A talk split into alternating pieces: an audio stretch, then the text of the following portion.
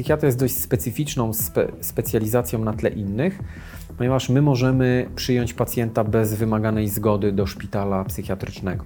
Nie ma leku bezpiecznego, tak? Leki bez recepty też są lekami niebezpiecznymi. Jak je użyjesz niewłaściwie? To jest świetne pytanie. No nie moje. Nie, no to jest świetne pytanie.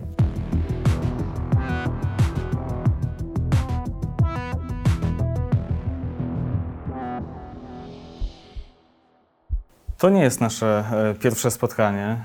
E, Za nami wywiad e, dotyczący depresji, który, obaj to przyznaliśmy, mocno nas zaskoczył.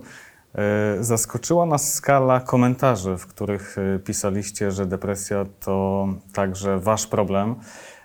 Masa była podobnych komentarzy, dlatego też doszliśmy wspólnie do takiego wniosku, że skoro problem jest tak powszechny, to powinniśmy tej depresji poświęcić jeszcze więcej miejsca, jeszcze więcej przestrzeni, no i dlatego właśnie tutaj jesteśmy. E, Dzisiaj będzie inaczej, dlatego że te pytania, które padną podczas e, tego wywiadu, to nie są moje pytania, to są pytania widzów. E, Poprosiłem Was kilka tygodni temu w mediach społecznościowych, żebyście wysyłali e, swoje sugestie pytań. No, była ich oczywiście cała masa, wyselekcjonowałem subiektywnie najciekawsze. Będę się posiłkował e, swoimi notatkami. E, nie przedłużając, gotowy, aby zderzyć się z tymi Tak. pytaniami? Tak, oczywiście. Pytania, pytania to zawsze rzecz tr trudna, bo trudno znaleźć e, jednoznaczne odpowiedzi, ale cieszę się, że był taki odbiór naszego pierwszego e, spotkania. No i z niecierpliwością czekam. No to jedziemy, zaczynamy. Pamiętam, że, że, że wtedy dużo rozmawialiśmy, dużo opowiadałeś o tym, jak można e, u siebie zauważyć, rozpoznać jakieś takie symptomy, objawy, które mogą świadczyć, nie muszą, ale mogą e, o depresji. Więc zacznijmy dzisiaj od pytania o to, co jeśli ktoś takie objawy faktycznie rozpozna i dojdzie do tego wniosku, że to być może jest depresja. Co taki człowiek ma począć? Do kogo pójść? E, Do lekarza? Jeśli tak, do, to do jakiego lekarza dokładnie? E, A może do psychologa? Może psychoterapia na sam początek byłaby lepszym pomysłem? E, Wiesz, powiem Ci z perspektywy psychiatry, jednak rozpoznanie depresji jest rozpoznaniem chorobowym. W związku z tym e, depresję rozpoznaje się jako zaburzenie psychiczne z wykluczenia, czyli poprzez badanie lekarskie, badanie neurologiczne i przeprowadzenie szeregu badań dodatkowych. Trzeba zobaczyć, czy u podstaw depresji nie stoi jakaś inna przyczyna, nie stricte psychologiczno-psychiatryczna, tylko na przykład somatyczna, nie wiem, niedokrwistość, niedoczynność tarczycy, e, zaburzenia poziomu żelaza, jakaś choroba autoimmunologiczna na przykład. W związku z tym e, warto skorzystać e, z porady spe, specjalisty. Idealnie byłoby, jakby to był psychiatra, do którego nie trzeba skierowania. To jest ważna informacja. W idealnym świecie no, często tak nie jest, więc y, no, jakby do psychiatry nie trzeba skierowania, ale niekiedy nie mamy możliwości. W związku z tym skorzystajmy z porady lekarza podstawowej opieki zdrowotnej, e, tak zwanego lekarza pierwszego kontaktu. E, wiesz, obserwuje się w ostatnich latach, ja, ja to obserwuję, znaczną jakby zmianę spojrzenia lekarzy podstawowej opieki zdrowotnej, którzy wykonują naprawdę kawał dobrej roboty, e, na potrzeby psychiatryczne pacjentów. Po prostu Mają większą wiedzę przez większą wiedzę, chcą się uczyć, ich to interesuje, ale też jakby epidemiologia zaburzeń psychicznych wzrasta, więc oni, e, liczba tych zaburzeń jest większa, oni mają więcej tych pacjentów, więc chcą więcej e, wiedzieć. Nawet to by było korzystne, wiesz, bo często ci lekarze podstawowej opieki zdrowotnej e, to są interniści, to są specjaliści mający kilka specjalizacji, więc oni od razu zdiagnozują sobie pacjenta somatycznie, wykluczą e, jakieś zaburzenia mo mogące wpływać na e, powstawanie de depresji. Ja osobiście wolę pacjenta skierowanego od lekarza podstawowej opieki zdrowotnej, dlatego że mam go już zbadanego wstępnie. To znaczy Okej, wiem, czyli masz wyniki badań. tak, mam już wyniki badań, wiem co jest. pełniejszy obraz. I tak, i mam pewniejszy obraz, wiem czym ja się mogę e, zająć. Uważam, w ogóle my na psychiatrii uważamy, że 75% depresji może być leczonych w pierwszym rzucie na początku przez lekarzy niepsychiatrów, tak? Że jakby łagodne i umiarkowane epizody y, są, jakby da się łatwo poleczyć Y, mówię o farmakologii, prawda? Y, no bo też musimy mm, brać pod uwagę psychoterapię. Da się łatwo poleczyć przez lekarzy podstawowej opieki, czy też lekarzy niepsychiatrów. No oczywiście epizody ciężkie, jakieś, jeżeli mamy do czynienia z ciężkimi pacjentami, lekarz nie czuje się na siłach, może odesłać do specjalisty psychiatry. Prawda? Mm, Okej. Okay. A co z samą psychoterapią powiedz? Na ile ona jest ważna, na ile ona jest istotna w tym leczeniu? Czy jest niezbędna? E, czy można sobie ją odpuścić? E, a być może jest tak, że można wyłącznie się do niej ograniczyć? E, dla mnie psychoterapia jest bardzo ważna i dla psychiatrów w ogóle psychoterapia jest ważna. Nie wiem, czy wiesz, ale psychoterapia może powodować pewne zmiany. Pacjent po psychoterapii może mieć pewne zmiany, na przykład w neuroprzekaźnictwie, w ośrodkowym układzie nerwowym, takie jakby brał leki. Czyli działa. Czyli działa. I psychoterapia w łagodnym epizodzie depresji jest porównywalna albo lepsza od farmakoterapii. W umiarkowanym epizodzie łączy się psychoterapię i farmakoterapię. W epizodzie ciężkim staramy się dać leki, ponieważ w epizodzie ciężkim farmakoterapia już bardzo y, przewyższa swoją efektywnością mhm. psychoterapię. Y, I po tym, jak zaczną działać leki, pacjent się trochę y, po, poprawi, staramy się skierować pacjenta na psychoterapię. Psychoterapia jest bardzo efektywna i potrzebna z dwóch względów. Po pierwsze, ona redukuje ryzyko nawrotu jest no niezwykle szalenie ważne. Bardzo ważne. Jest niezwykle potrzebna wiesz, w takim długoterminowym e, leczeniu pacjenta. To znaczy, wysyłając pacjenta na psychoterapię i dając mu leki, redukujesz mu ryzyko nawrotu, zmieniasz mu również postrzeganie choroby i on też dzięki psychoterapii uczy się rozpoznawać, kiedy ma nawrót dolegliwości mhm. albo nie. No, oprócz tego psychoterapia, w zależności od szkoły psychoterapeutycznej, yy, którą na którą się y, pacjent jakby zdecyduje, no, oczywiście odgrywa kolosalną rolę też w jego życiu. Czyli najbardziej efektywną formą postępowania terapeutycznego jest połączenie leków i, i psychoterapii. E, a na przykład u dzieci i młodzieży, adolescentów psychoterapia jest pokazywana jako pierwszy rzut postępowania terapeutycznego, mhm. a dopiero później e, rozważenie, jeżeli zachodzi taka konieczność zastosowania E, leków. Więc jakby nie lekceważymy psychoterapii, podchodzimy do niej bardzo poważnie, patrzymy na nią obiektywnie, mamy na to dowody naukowe i staramy się łączyć obie formy terapii w psychiatrii. Mhm, jasne. Czyli zdecydowanie najlepsze efekty są wtedy, kiedy łączymy tę, to leczenie z psychoterapią. A powiedz proszę, czy, czy, czy możemy w ogóle pominąć lekarza w leczeniu depresji? Jeśli tak, to, to w jakich, jakich sytuacjach? Czy, czy nie jest to możliwe? A i tutaj Cię zaskoczę, wiesz, bo duży odsetek epizodów depresji o łagodnym ha charakterze często mija sam niezauważalnie. Aha. To znaczy, często pacjenci mają epizod de depresji, nic z tym nie robią i on mija.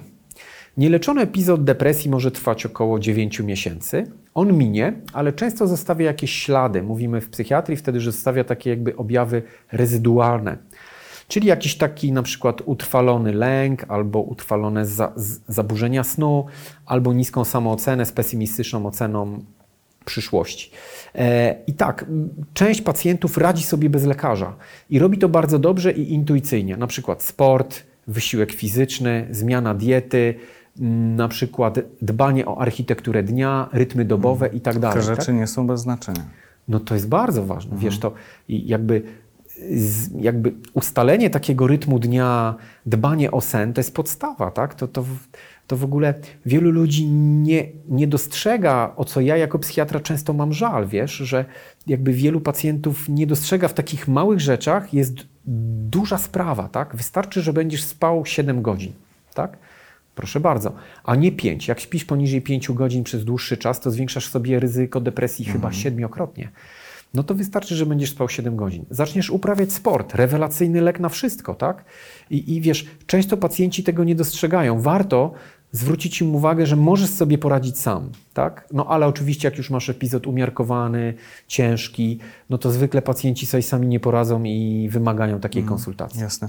Ja myślę, że intencja tego pytania była taka, e, że, że, wiele osób no, ma jakąś obawę, żeby, żeby pójść z, z, ze swoim problemem do, e, do lekarza specjalisty i no jednak pewnie mają nadzieję, że sami ten problem jakoś, jakoś załatwią.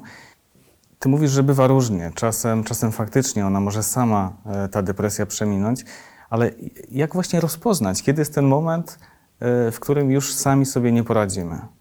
Czy jest jakiś taki wyznacznik?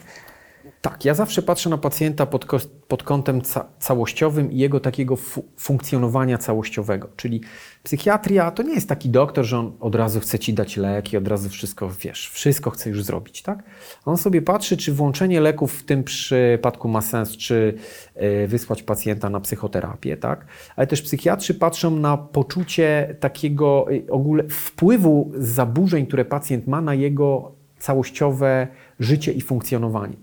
Czyli jeżeli ty dobrze sobie radzisz, wy, wypełniasz role społeczne, pracujesz, jest wszystko ok, to ci za bardzo nie przeszkadza i nie jesteś z tego powodu stratny i dysfunkcyjny, to ok. Ale jeżeli masz depresję, która e, przeszkadza ci wyjść z domu, w pracy popełniasz błędy, chcą cię zwolnić z pracy, bo jesteś nie, nieefektywny, masz lęk, nie potrafisz sobie poradzić, czujesz się wydarty z życia, tak? to jak ty tak się czujesz, to znakiem tego, że to ci przeszkadza. To znakiem tego, że gdyby to miało minąć, to by minęło, a jednak nie mhm. mija. Więc warto zwrócić na to uwagę, że wiesz, że jakby y, zawsze ta refleksja nad sobą, tak? Ja też pytam pacjenta, jak do mnie przychodzi, y, co pani, co pan by chciał, żebym ja panu y, naprawił, co ma się poprawić, tak? Jak pan to widzi od siebie, tak? Często ludzie mówią o lęku, o spadku efektywności, o takim smutku życiowym, o braku cieszenia się. I to im przeszkadza żyć. Jeśli to ci przeszkadza, trzeba to naprawić, tak? Więc psychoterapeuta, psychiatra jest w stanie ci w tym pomóc. Mhm. Okej, okay. dobra. E, no, depresja e, z całą pewnością ma, ma wiele odsłon, ma, ma wiele twarzy. E, wspomniałeś o tych, o tych łagodniejszych przypadkach, które niekiedy nawet same ustępują. Natomiast kolejne pytanie dotyczy takich najpoważniejszych stanów, naj, najpoważniejszych odsłon depresji. I, i, I, pytanie też o to, kiedy taki pacjent podlega hospitalizacji? W którym momencie? No, hospitalizacja w psychiatrii w ogóle jest re regulowana ustawą o ochronie zdrowia psy psychicznego. Psychiatria jest dość specyficzną spe specjalizacją na tle innych ponieważ my możemy przyjąć pacjenta bez wymaganej zgody do szpitala psychiatrycznego, tak? Hmm. Wyobraź sobie, że tak jest, tak? Mamy na to konkretne artykuły i możemy przyjąć takiego pacjenta bez jego zgody, wtedy się zawiadamia sąd. E, okay. No i jakby mm, w ciągu. To o e, tym nie wiedziałem. Tak, że psychiatry jest, wiesz. Jest to logiczne oczywiście. No. Tak, no bo nie wszyscy pacjenci są jakby y, poczytalni, mhm. umówmy się. E, no ale taki depresyjny pacjent, kiedy ja bym kierował pacjenta do szpitala, tak? kiedy ma intensywne myśli samobójcze z takimi tendencjami, że to zrobi, a moja wiedza i moje doświadczenie mówi mi, że on to zrobi, to wyślę go do psychiatry, do szpitala. Mhm. Tak? Kiedy pacjent mam, kiedy mam takie intens, duże podejrzenie, że on może cierpieć nie na depresję, a na zaburzenia psy, psychotyczne, które potrzebują wyjaśnienia i obserwacji i hospitalizacji, bo czasem na jednorazowej wizycie nie jesteś w stanie stwierdzić, co ten pacjent ma, tak? Czasem są rzeczy oczywiste, a czasem nie. Kiedy potrzebujesz hospitalizacji, by obserwować, by zdiagnozować głębszy problem, kiedy potrzebujesz hospitalizacji, na przykład, by ustalić leczenie, gdzie ambulatoryjnie starałeś się leczyć, ale ci nie wychodziło, to często kierujemy pacjentów do szpitala, bo chcemy y, jakby tego pacjenta lepiej poleczyć, tak? Mm. Trafniej mu dobrać leki, mm. a niektóre leki mogą dawać takie działania niepożądane, że on w domu będzie się czuł z tym niebezpiecznie. Jasne. Tak? Jak, zwykle pacjenci przyjmują takie informacje, takie sugestie, że no wie pan, dobrze byłoby jednak do tego szpitala się się Oj, udać. słuchaj, to jest bardzo różnie, tak? Ponieważ, wiesz, pejoratywność szpitali psychiatrycznych w Polsce jest znana, tak? To nie do końca tak jest. Tam naprawdę, yy, tam naprawdę pracują fajni ludzie, którzy chcą coś zrobić. No, niestety system jest tak skonstruowany, że często te szpitale są jakby oddzielone gdzieś i każdy je traktuje pejoratywnie, mówiąc o jakimś miejscu, to wszyscy wiedzą, że tam jest właśnie szpital psy, psychiatryczny, prawda? E, no więc różnie pacjenci podchodzą do, do tego. Taki naprawdę chory i cierpiący pacjent powie: OK, mhm. tak, doktorze, ja się zgadzam, ufam panu, w porządku, ok, wielu pacjentów, mówię tu nie o pacjentach depresyjnych, a z zaburzeniami psy, psychotycznymi, na przykład chorymi na schizofrenię, którzy wy, wymagają hospitalizacji z powodu na przykład swoich autoagresywnych albo agresywnych na zewnątrz objawów, no, nie wyrażą zgody na tą hospitalizację, ponieważ cechą ich choroby jest brak wglądu w to, że są chorzy. W związku z tym no, musisz takiego pacjenta zhospitalizować bez zgody, prawda? E, co też jest zawsze bardzo trudne i psychiatra no, na, na izbie przyjęć bierze dużą odpowiedzialność mhm. na siebie. I to nie jest jeden człowiek. A to są y, bardziej częste czy bardziej rzadkie sytuacje? Zależy, wiesz, zależy o jakich miesiącach mówimy okay. i jakich dniach, prawda? Pewnie ale, te zimowe to częściej. Tak, ale nie są to częste rzeczy, tak? Mm, okay. Nie są to e, częste rzeczy. Tak jakbyśmy sobie to wy, wyobrażali, nie są to częste rzeczy. Ale wiesz, to pokazuje, że ta psychiatria jest specyficzna, nie?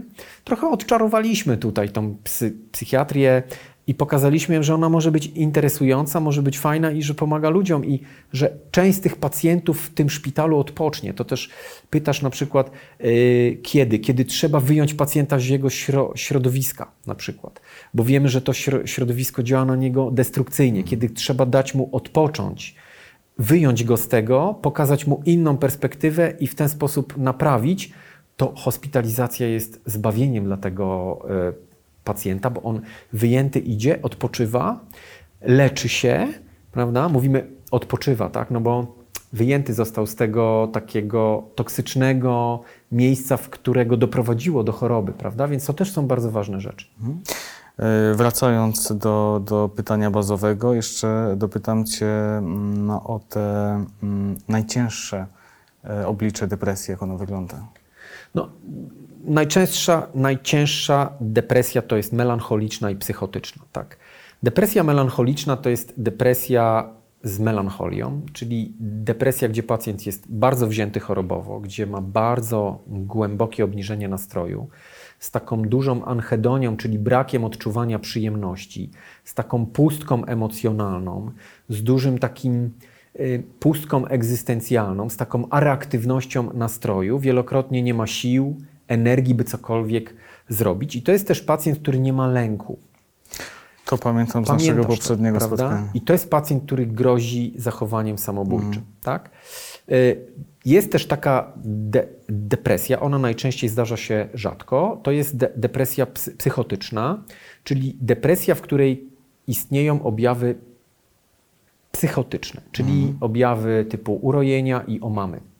To też omawialiśmy w naszym pierwszym spotkaniu. Czyli to jest taka de depresja, gdzie pacjent jest już nieracjonalny, nie podejmuje właściwych decyzji, ponieważ wy wypowiada treści urojeniowe i mm.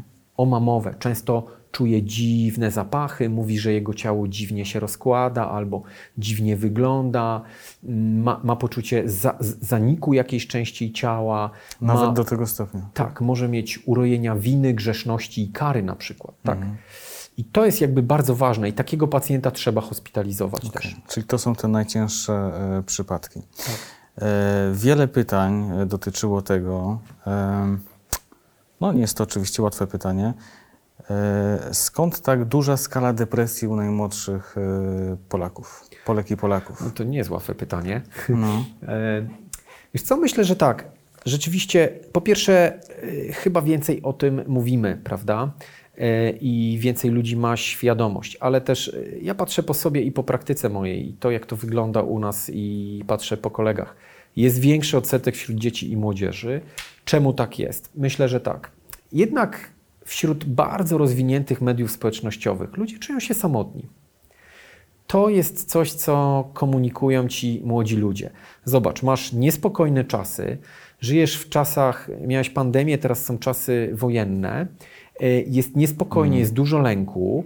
Ro, rodzice twoi walczą też o przetrwanie, każdy jakoś walczy. No, teraz inflacja. Prawda, dokładnie, jest dużo rzeczy i dziecko musi się w tym odnaleźć. Na dziecko często jest narzucona presja, że musisz, a na część dzieci, że w ogóle nic nie musisz, tak? Nie ma takich dyrektywnych wskazówek często. Często dzieciaki nie mają takiego motywu przewodniego w swoim życiu. E, oni są zagubieni, bo jest dużo bodźców, dużo niepewności, dużo fake newsów, nie wiadomo, co jest prawdą, co jest e, nieprawdą. W co wierzyć, w co nie i niepewność, tak? I cały czas, y, zobacz, ostatnie trzy, trzy lata, tak? No to to pokazuje. I myślę, że na tle tego rozwoju mediów społecznościowych bardzo i takiej, mm, no tego hejtu, samotności tych ludzi, tak? No tak, oceniania, porównywania się. Bardzo. Relacyjności, która jest bardzo spłycona. W mojej, w mojej ocenie ludzie nie są tak relacyjni młodzi jak kiedyś, tak? Yy, mało sportu często, mało wychodzą z domu, dużo się zamykają i tak dalej.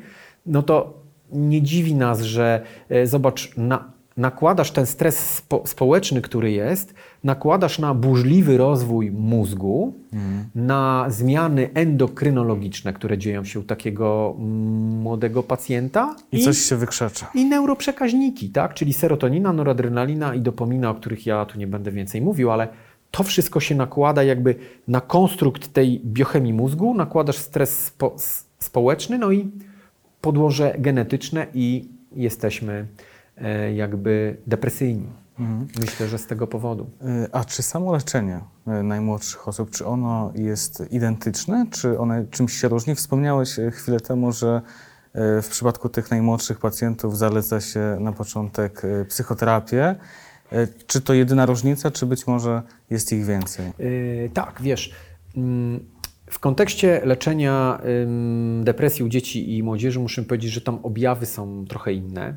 To znaczy, ym, młodzież, adolescenci często manifestują tą depresję w trochę inny sposób niż dorośli. Są bardziej e, źli, werbalizują agresję, mają więcej objawów takich z ciała, somatycznych, bardziej są dra drażliwsi, impulsywniejsi, e, gorzej śpią, mają spadek koncentracji uwagi, często opuszczają się w szkole, mają gorsze e, oceny, rzadko mają taki jednostajny smutek, y, jak dorośli potrafią mieć takie obniżenie nastroju, takie jednostajne. To warunkuje Ci trochę inną formę postępowania terapeutycznego. U młodych osób wrzuca się jakby na pierwszy rzut postępowanie psychoterapeutyczne.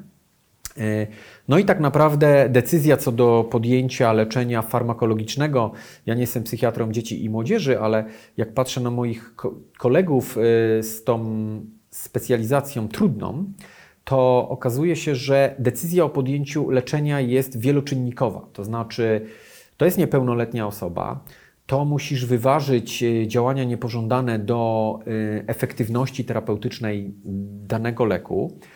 To też nie wszystkie leki masz zarejestrowane w młodszej grupie wiekowej, więc ten A, czyli część ci wypada w ogóle. tak, część leków ci wypada. Masz e, wąskie, le, jakby wąską grupę leków, które możesz zastosować u dzieci poniżej 18 roku życia. W związku z tym e, to też pokazuje, że to nie jest łatwe, tak? Ale takie postępowanie terapeutyczne, postępowanie, y, taka psychoterapia rodzin też, prawda? Całego takiego systemu domowego też jest bardzo ważna. Czyli to nie tylko, że damy dziecku leki i cześć. Nie.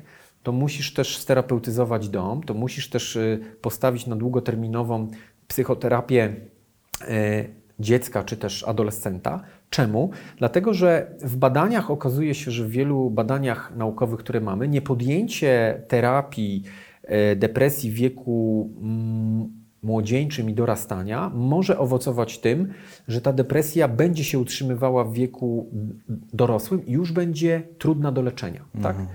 I to wiesz, i też ym, dobrze, że pytasz o tą y, psychoterapię i farmakoterapię, bo u takich dzieciaków trzeba zanalizować działania niepożądane do efektywności, tak? I zobacz, większość z nas mm, powie, że w zasadzie leki mogą mieć działania niepożądane, no a psychoterapia może nie mieć działań niepożądanych. Okazuje się, że też może mieć działania niepożądane. To ciekawe. Y, Tak, i teraz wiesz, tylko nie ma na ten No temat. tak w sumie źle prowadzona może zaszkodzić. Oczywiście, więc nie ma na ten temat dużych takich badań kli, klinicznych, naukowych, po, pokazujących jakby, która rzecz może mieć większe działania niepożądane, a które nie, więc to też trzeba wypośrodkować, tak? To jakby wszystko wymaga indywidualizacji terapii, takiego konsjerża psy, psychiatrycznego, czyli pacjent przychodzi, kroje mu na miarę tą terapię, no bo każde dziecko jest inne, każdy rodzic jest inny. Mhm, Okej. E, Wspomniałeś o tym, że mm, u tych najmłodszych pacjentów nieco inne są objawy. E, Wspomniałeś także o objawach somatycznych, co mi się łączy y, z kolejnym pytaniem o to, czy depresja może fizycznie boleć. Oczywiście, to jest świetne pytanie. No nie moje. Nie, no to jest świetne pytanie. E, dlaczego? Szanow, e, szanowny Rafale, to jest tak, że depresja obniża próg bólu. Dawno, dawno temu, kilkadziesiąt lat temu, e, stworzono taką teorię bramki kontrolnej, która mówi, że jakby masz określony próg bólu, człowiek ma określony pró próg bólu, poniżej którego jakby pewne bodźce bólowe nie są przewodzone do mózgu, bo one są niepotrzebne, zbędne i ci przeszkadzają. I okazuje się, że jednym z głównych mediatorów, e, czyli takich neuroprzekaźników odpowiadających za ból jest noradrenalina.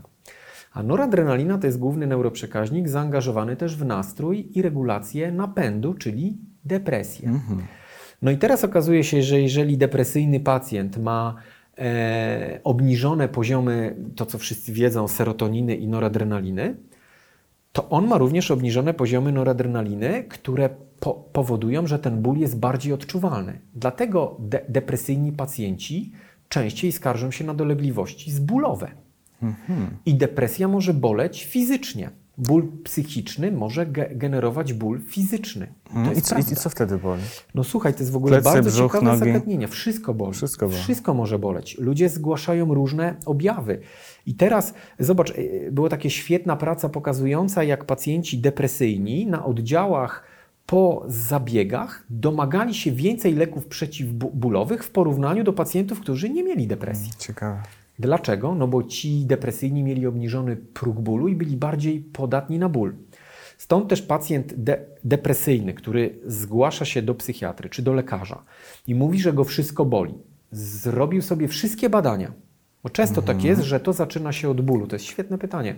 Że to zaczyna się od bólu. Bolą cię stawy, boli cię brzuch, bolą cię mięśnie. A morfologia ok. A morfologia ok, wszystkie badania ok, hormony, tarczycy ok, żelazo masz dobre. Tak? Ludzie mówią, no co mi jest? Pomyślmy o depresji. Bo to może być maska depresji. W ogóle ból bywa często maską de depresji, czyli on się ujawnia na pierwszy plan. To jest świetne pytanie w ogóle. No. Dobrze, że ono padło. Bardzo za te pytania dziękujemy. E, kolejne będzie od Kamila. E, Kamil pisze tak: Zachorowałem na depresję kilka lat temu, teraz czuję się już lepiej. Czy ona może wrócić? Panie Kamilu, bardzo dobre pytanie. E, tak, może wrócić. Wszyscy domagają się statystyk, no więc to wygląda, proszę Państwa, tak, że jeżeli epizod depresji był leczony dobrze, sku skutecznie i osiągnęliśmy remisję, czyli nie mamy choroby, tak, to w ciągu dwóch lat choroba nie wystąpi u 60% chorych, mhm. a w mhm. ciągu czterech lat nie wystąpi u 40% chorych. Taka jest ta statystyka, czyli ona czyli, może nawrócić. Czyli, czyli dosyć często wraca. Tak, y, dlatego że no, trudno jest ci wyjąć się z życia, wiesz. Y, depresja cię wydziera, wracasz i trudno jest ci też uniknąć czynników stresowych, które często je spo, spowodowały, prawda? Bo pamiętasz, w pierwszej części omówiliśmy sobie, że ta depresja jest takim konglomeratem podkładu genetycznego, tak. neurochemicznego mózgu i czynników stresujących mhm. z zewnątrz. Leczysz tą de depresję, zmieniasz schematy od siebie, no ale żyjesz w tym środowisku, które może jest dla ciebie depresjogenne i dlatego często y, ta depresja potrafi wrócić. To jest bardzo częste pytanie od pacjentów i pan Kamil bardzo trafnie to jakby y, ujął. Dla, dlatego, że pacjenci o to pytają, jak długo mam brać leki, co się z mhm, tym mm, wiąże. Tak. A my w depresji wiemy dokładnie tak, że im dłużej bierzemy leki, tym redukujemy sobie ryzyko nawrotu redukujemy też ryzyko nawrotu psychoterapią. Czyli, o czym wspominałeś. Prawda? Jak się terapeutyzujemy, jak łączymy leki i psychoterapię, minimalizujemy bardzo mhm. ryzyko nawrotu, czyli podnosimy efektywność terapii i utrzymania w zdrowiu. Taki minimalny okres terapeutyczny to jest między stosowania leków, to jest między 6 a 9 miesięcy, tak? od uzyskania mhm. y, po, poprawy stanu zdrowia. Mhm. To jeszcze dopytam w imieniu pana Kamila, jak minimalizować szanse na to, aby ona nie wróciła. Y, wspomniałeś chwilę temu oczywiście o tej y, psychoterapii, która ma znaczenie. Tak, ma Coś znaczenie. jeszcze? Nawyki, sen, aktywność fi fizyczna, takie wszystkie działania zmierzające do minimalizacji stresu. To znaczy, u podstaw epizodów depresji często leży przewlekły stres i przewlekła hiperkortyzolemia, czyli bardzo dużo kortyzolu, mhm. który zmienia nam całą immunologię w mózgu i dlatego my stajemy się depresyjni. Stąd też jak dbamy o to, by trochę być w mniejszym stresie i nie mamy takich bodźców stresogennych, to walczymy sobie, jakby walczymy o ten czas, by być jak najdłużej bez e, dolegliwości. Okay, czyli takie holistyczne podejście. Oczywiście. Jest, jest najbardziej efektywne. Mm, wiele pytań dotyczyło ciąży. E, co z tą ciążą? Czy, czy podczas e, ciąży można przyjmować jakieś leki? Czy one nie mają jakiegoś negatywnego wpływu na rozwój płodu, na rozwój tej ciąży? Jak to wygląda? To jest w ogóle bardzo trudne, dlatego że znaczy my od 1979 roku amerykańska agencja Ży żywności i leków, słynna FDA, miało taką swoją kategorię e, leków stosowanych w ciąży, opartych na e, takiej kategor na kategoryzacji literowej A, B, C, D. E, no i to świadczyło o tym, że leki jakby są mniej A, to mm, jakby można dawać, nic się nie dzieje. No a X no to już są bardzo teratogenne, czyli takie, które mają wady, po, powodują jakieś wady. Mhm, okay. Pro, problem polega na tym, że ta kategoria miała wiele wad i zgłaszano do niej wiele zastrzeżeń, ponieważ ona opierała się na badaniach na zwierzętach. To znaczy, że e, badano wpływ leku u zwierząt, najczęściej był to jakiś gryzoń, no i okazało się, że no, tam były jakieś zmiany i to odnoszono i interpelowano, i jakby y, odnoszono to na ludzi no to miało swoje wady, prawda? No bo człowiek to człowiek. W związku z tym było dużo zastrzeżeń i w 2015 y, roku FDA wycofało się z tej kategorii i wprowadziło nowy, nową taką oznaczenia leków, gdzie nie dają ci, oni ci dają takie tylko wytyczne i sugestie i opisują ci, jak dany lek może mm, wpływać i wymagają od pro, producenta leku, by podawał y, wpływ leku na płodność, na karmienie i na ciążę. Mhm. Ale nie są to jakby, to są takie zbiór wy, wytycznych i sugestii, jak ten lek wpływa. Od kuchni to wygląda tak, że my w psychiatrii mamy rejestry, jakby opieramy się na rejestrach, bo wiadomo, że nikt nie robi badań y, leków w ciąży, no bo to y, nie da się tego zrobić. To żadna komisja bio, bio, to bio, bioetyczna tego tak? by nie podpisała. E, natomiast opieramy się na rejestrach, czyli ktoś tam gdzieś brał te leki w ciąży wbrew zaleceń lekarzy, wbrew temu, Aha. albo trzeba było podać I te opowiada leki. jak było, tak? I lekarz wpisał do, do rejestru, mówi jak było, patrzymy, że się dziecko rodzi zdrowe, albo ma taką waldę, al, al, albo taką. I po rejestrach możemy sobie wy, wywnioskować, mhm. jak dany lek wpływa na przebieg ciąży i czy podnosi istotnie ryzyko wad mhm. płodu, czy nie. No i jakie są wnioski? Y, wiesz co, większość leków z wyjątkiem niektórych nie jest bardzo toksyczna. To znaczy ja w ciąży staram się unikać podawania żadnych leków przeciwdepresyjnych okay. na przykład, aczkolwiek z lekami na przykład przeciwpsychotycznymi, które częściej się daje w ciąży, bo taka jest ko konieczność, yy, wiemy, że te leki istotnie nie podnoszą ryzyka wad płodu, e, ale wiemy to po rejestrach, nie ma na to mhm. badań i też patrzymy na jakby zawsze podanie leku w ciąży pacjentce jest indywidualne, to jest bardzo trudna decyzja. To jest de decyzja, którą lekarz bierze na siebie, analizuje wszystkie za i przeciw. Z, re z reguły staramy się nie podawać leków w ciąży, no ale niekiedy zachodzi taka konieczność, więc zasada jest taka, że im później, tym lepiej, tak? Okay. Czyli jakby na etapie wczesnej Czyli ciąży. Kiedy nie musisz, to nie dajesz, a jak tak. musisz, to jak najpóźniej. A jak musisz, to jak najpóźniej. W ciąży obowiązuje zasada, że jak pacjentka się pogarsza, to zwiększ częstotliwość kontaktu, nasil oddziaływania terapeutyczne i psycho, psychoedukacyjne, no ale niekiedy nie ma możliwości, tak? Czyli na mhm. przykład pacjentka ma intensywne myśli samobójcze, ma psychozę i trzeba działać, prawda? Y a na przykład, jeżeli chodzi o karmienie, to jest bardzo ciekawe. E, posługujemy się w karmieniu tak zwanym wskaźnikiem RID. To jest taki wskaźnik, który mówi, ile leku, które spożyje matka, przenika do mleka. Mhm. I to jest bardzo fajne, bo to można obliczyć. Prawda? I wtedy mamy takie wska wskaźniki, są takie ta tabelę i patrzymy na przykład, ja też w czasie karmienia jakby nie zalecam pacjentkom, by bra, brały leki, ale jeżeli musimy, bo niekiedy tak jest i zapewniam Cię, że to jest bardzo trudna mm, decyzja o podaniu leku, bardzo trudna i musisz z nią żyć, to potem y, jakby ja dobieram leki, które najmniej przenikają do mleka matki. Brzmi to sensownie. No ale świetne pytanie. Bardzo wyczerpująca e, odpowiedź. Kiedy ja zadawałem swoje pytania, to tak nie mówiłeś, że takie świetne. No. No wiesz, no ale te Idziemy, są naprawdę te są genialne. Idziemy dalej.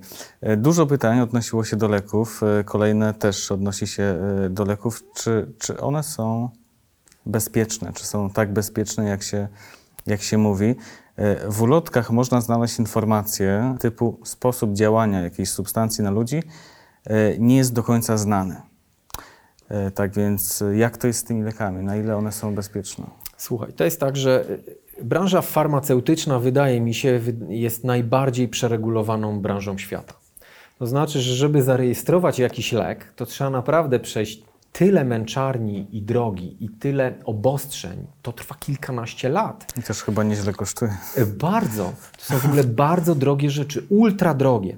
Że wy, wyobraź sobie, że te leki, e, z, załóżmy, że ktoś zarejestrował jakiś lek teraz, tak? To praca nad tym lekiem najpewniej zaczęła się jakieś 15 lat temu.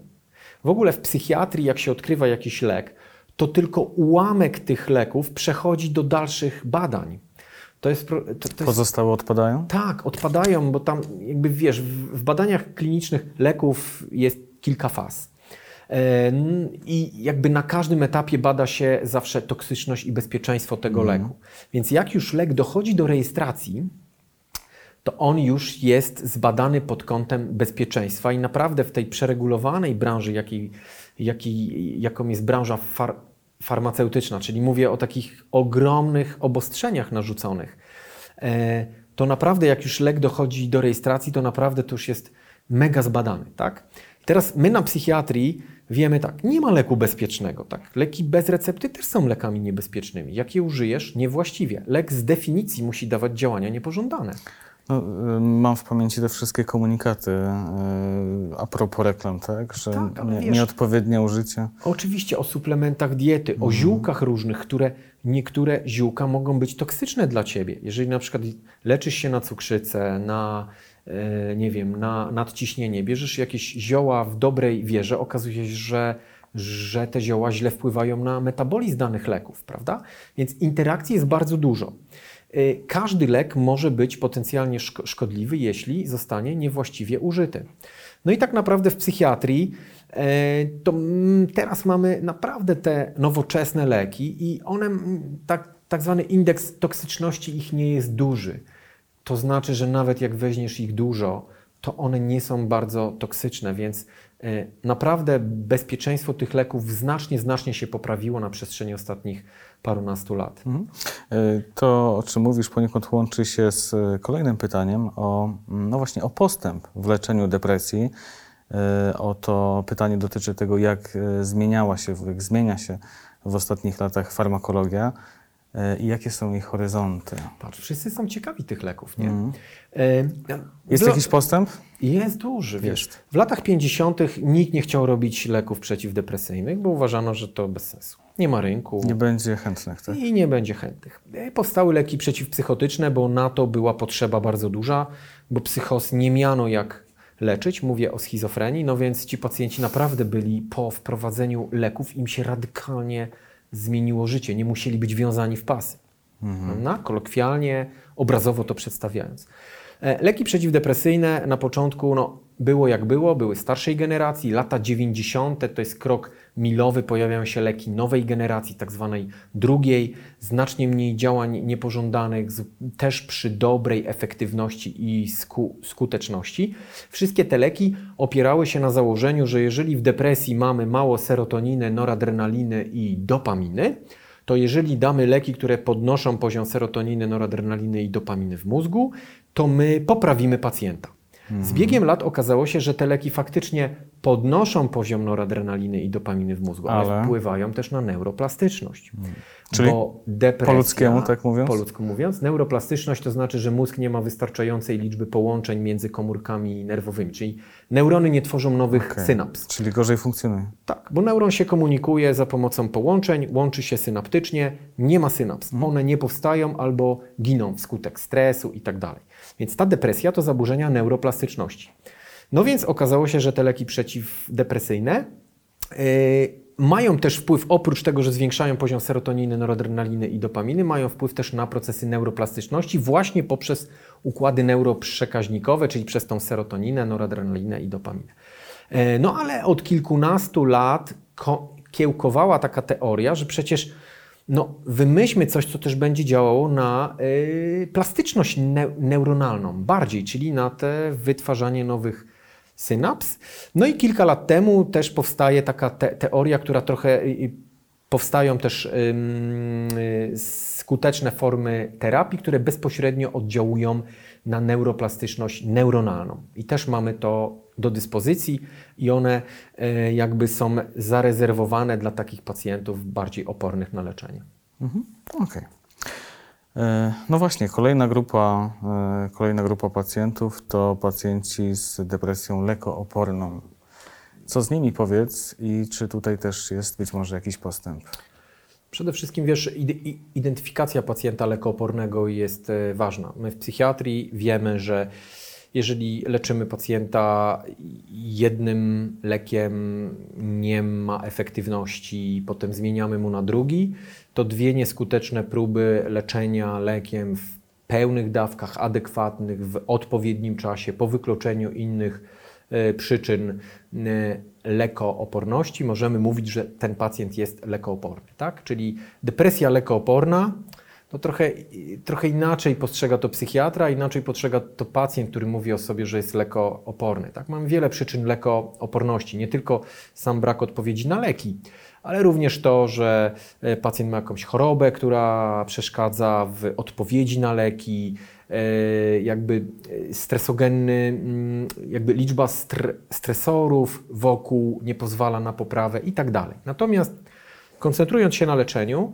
to e, jakby jest dużo opcji terapeutycznych, które pozwalają jakby pacjentowi znaleźć e, efektywną ścieżkę e, do poprawy swojego stanu zdrowia, czyli mamy mu do zaproponowania tak naprawdę wiele rzeczy.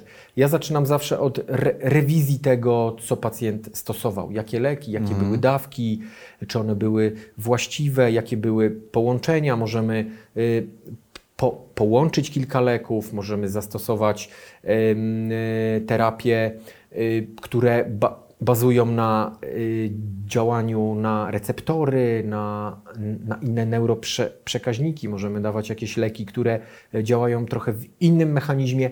Generalnie mamy obecnie w psychiatrii e, możliwości całkiem efektywnego, skutecznego leczenia depresji lekoopornej w oparciu o e, całkiem dobre rozwiązania farmakologiczne. Mhm. Okej. Takie pytanie, które dość e, często też się przewijało, dotyczy tego, no, kiedy jest odpowiedni czas, żeby jednak tę farmakoterapię e, zakończyć. E, Pacjenci obawiają się no, przede wszystkim uzależnienia od, e, mm, od leków, ale też obawiają się tego, wynika to z tego pytania, że takie wieloletnie przyjmowanie jakichś leków e, trwale wpłynie na, na ich mózg, zmieni ich sposób funkcjonowania. Bardzo dobre pytanie, takie wielopłaszczyznowe. Zacznę od tego, że leki przeciwdepresyjne nie uzależniają.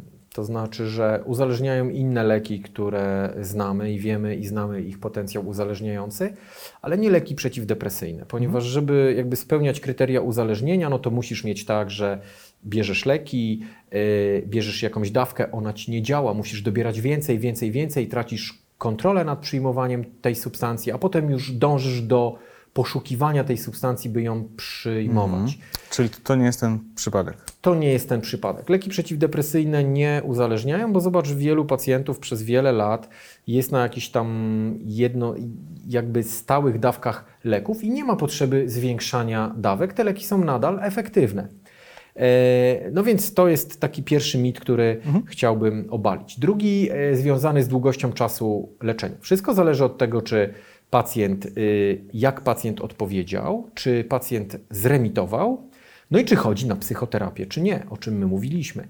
Dlatego, że jeżeli pacjent ma remisję, czyli nie ma objawów choroby i wyzdrowiał, to 9 miesięcy od przyjmowania leków można mu te leki odstawić. Jeżeli miał na przykład epizody depresji ciężkiej, umiarkowany, poprawiony, chodził na, na psychoterapię, prze, przepracował wiele rzeczy z tym psychoterapeutą, ja jestem skłonny mu te leki odstawiać i to się robi, tak? Staramy się minimalizować e, dawki, odstawić leki. Pacjent często jeszcze korzysta z porad e, psy, psychoterapeuty. Ok dla mnie. Mhm. Natomiast wiesz, czasem jest tak, że e, czasem jest tak, że ci pacjenci wymagają krótszej farmakoterapii, tak?